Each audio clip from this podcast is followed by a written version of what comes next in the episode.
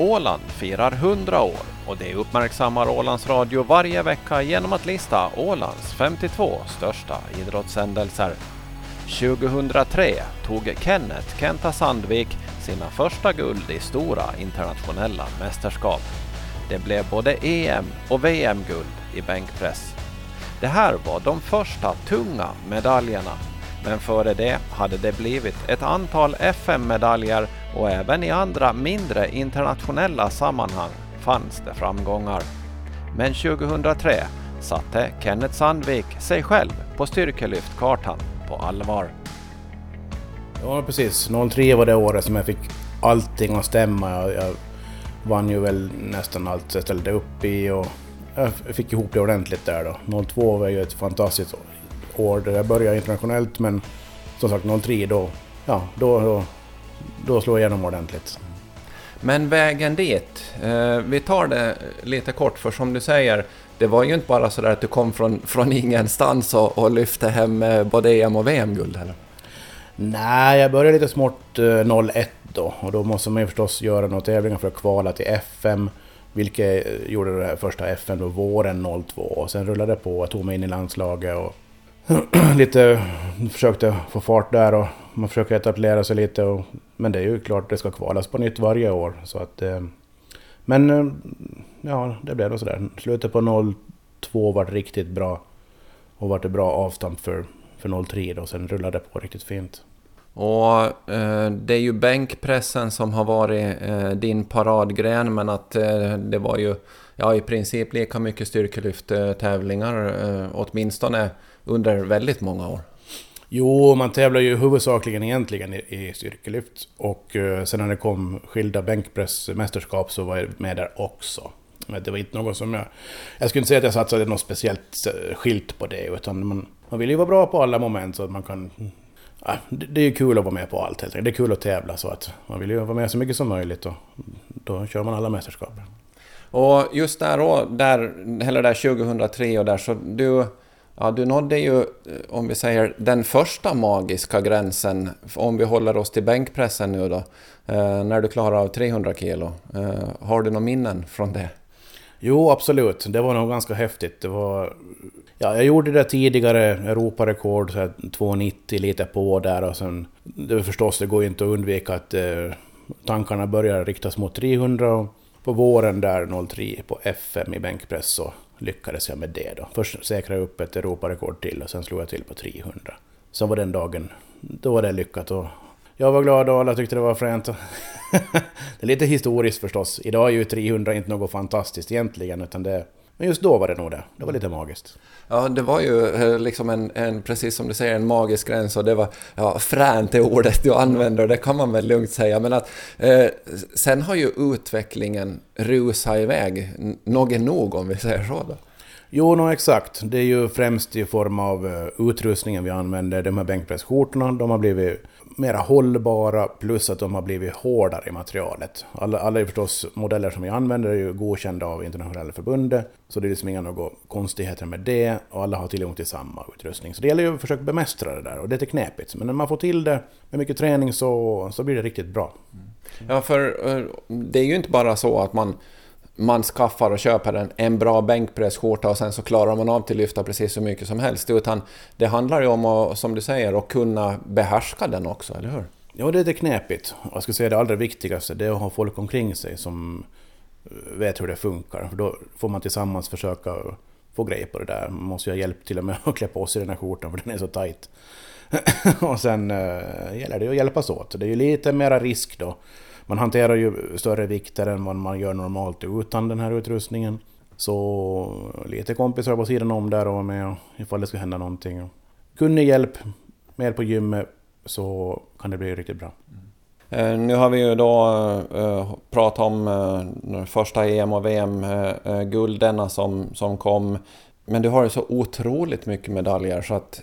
Ja, har, har, du någon koll på hur många det är? Ja, jag har faktiskt häromdagen precis, jag hade på känn att vi kanske kunde ta upp det som en, en liten diskussion. Hade jag på känn. Så jag måste faktiskt titta igenom här. Jag har inte riktigt koll sådär annars. Men eh, som eh, jag har deltagit på 62 stycken EM och VM-tävlingar och tagit medalj i 35 av dem. Så 35 totalmedaljer då. Sen kommer det ju till lite sådana här delgränsmedaljer och så i styrkelyfttävlingar. Om man blivit topp tre i de här delgränsmomenten då så får man en medalj från det också. Men vi brukar inte räkna ihop det förstås när man kanske ja, summerar sådär. Det, det är inte lika viktigt utan det är totalmedaljen som räknas. Och om vi håller oss till, till bänkpressen, jag måste ta fram lite i min, mina luntlappar här och då. Eh, så har du, om jag har räknat rätt, det är sju VM-guld eh, i bänkpress. Jo, precis. Jag har fått hem sju stycken VM-guld i bänkpress i öppen ålderskategori. Sen var jag med och tog på en veterantävling också. Veteran-VM tog jag ett guld en gång. Men att det är ju så att säga bara veteraner kan man säga just nu. Men det kanske är bara en tidsfråga för den. Det är bara det som gäller. Vi får ju se. Jag är 46 nu, så, men vi trätar på här nu i öppen klass och ser hur, hur länge det håller. Mm. Ja, men och det, det är väl lite så att du... Ja, idag kanske du börjar väl höra till de eh, lite äldre, men att det är ju inget ovanligt att eh, eh, ni som eh, är de som lyfter mest har kommit upp lite i ålder. Det är faktiskt lite sant det där att de, det brukar vara väldigt mycket eh, som börjar bli runt 40 i den här eh, på prispallen helt enkelt. Det är många som har varit med länge och det tar tid att bli bra överlag. För att det är många års träning. Så. Och bänkpress är ganska skonsamt egentligen för kroppen så här egentligen. Att det, många blir ju med tiden lite krassliga i ryggen och kanske någon får någon med knä och så här. Men att bänken, det brukar liksom kunna hålla i sig lite. Det har varit som så, emellanåt på några VM så har hela pallen bestått av veteraner, hela prispallen. Så det, det kan bli sådär. Ja, och som du säger då, det är väl kanske det som är en av orsakerna till att numera under de här, vad ska vi säga, ett par, par åren i alla fall, så är det ju bänkpress som, som du har koncentrerat dig på. Det har inte knappt varit någon, någon styrkelyfttävling. Nej, jag fick lite trassel med ryggen efter många års trogen tjänst i de här ryggövningarna. Det tog 25 år att slita ut ryggen ungefär. Så att eh, jag är lite försiktig numera med knäböj och marklyft som är de andra momenten. Och det blir bara bänkpresstävlingar egentligen. Det är som det är. Jag har någon disk som är lite ihoptryckt. Som inte riktigt tycker om de här tunga lyften. Så det är att gilla läge och, och det är som det är nu bara. Men samtidigt som du sa, du är 46 år, du kan fortfarande vara med i, i världseliten i, i bänkpress. Eh, eh, även om just nu, eller som det, som det är nu då, liksom med, med, med marklyft och, och, och knäböj, att ja, men det får du skjuta lite åt sidan.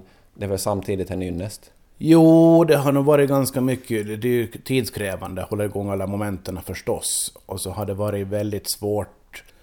Det blir ju också mycket tävlingar då. Vi har ju barn och så det ska man resa hit och dit. Och fast man nu kvalar in till tävlingarna. Man vill ju gärna vara med men det är svårt att få tiden att räcka till sen till allting. Just med träning och alla pusselbitar. Det vet ju alla som är idrottare och uh, har till exempel barn hemma. Det blir lite sådär mycket. Eller om man har skiftesjobb eller något som slukar tid. Så att det är nog ganska skönt på det viset att jag fick uh, lägga det bakom mig egentligen. Att fokusera bara på ett moment. Det är färre tävlingar, färre resor. Jag ska inte säga att det är en last att vara och resa för det är jätteroligt att få på tävling och träffa kompisar och det här. Det är liksom det som, därför vi håller på förstås. Men att det är lite mindre i alla fall. Av alla de medaljer, de placeringar, eh, de olika rekord och grejer som du har satt under årens lopp. Är det något av dem som ligger närmare på näthinnan, något som är dig eh, liksom varmare om hjärtat? Jag brukar nog alltid tycka att 2003, första gången jag fick vinna VM, det är nog ändå den mest speciella idrottshändelse som jag varit med om. Det, det är nog liksom det som ligger mig varma som hjärta. Så det är en sak till som kommer riktigt nära. Det var när jag fick motta eh, IPF, International Powerlifting Federation, Hall of Fame. Den här liksom prestigefyllda utmärkelsen som, ja, efter lång och trogen tjänst där de egentligen, hur ska jag nu säga, de tycker att jag gjort det så bra i min karriär att jag fick vara med i det gänget. Den är inte stor den här skaran, så det gör det lite speciellt. Ja, en Hall of Fame är alltid en Hall of Fame. Ja, så är det nog. Absolut. Jag fick ju också sen med i det här Europaförbundets Hall of Fame några år senare. Så det, det är också en fjäder i hatten, verkligen. Eh, som vi har varit inne lite på och, och pratat om här under, under vår lilla pratstund. Karriären är ju inte slut ännu så att eh, det kan ju vara så att det, det kan byggas på lite på den här listan ännu.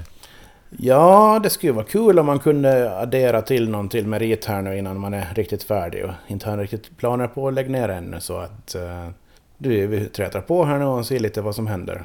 Och försöker hålla mig som sagt kvar i öppen ålderskategori så länge jag tycker att jag har något där att göra.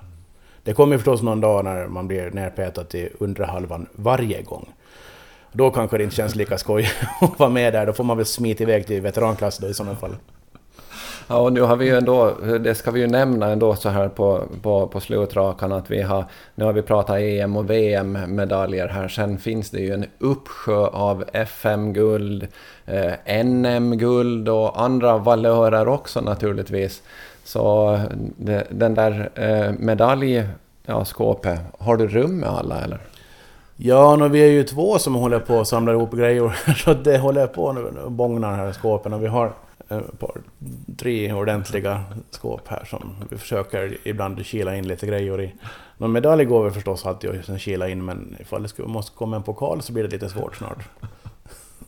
Och det sa Kenneth Kenta Sandvik som är en av de absolut mest framgångsrika idrottarna i Ålands historia. Redaktör Ove Sjöblom.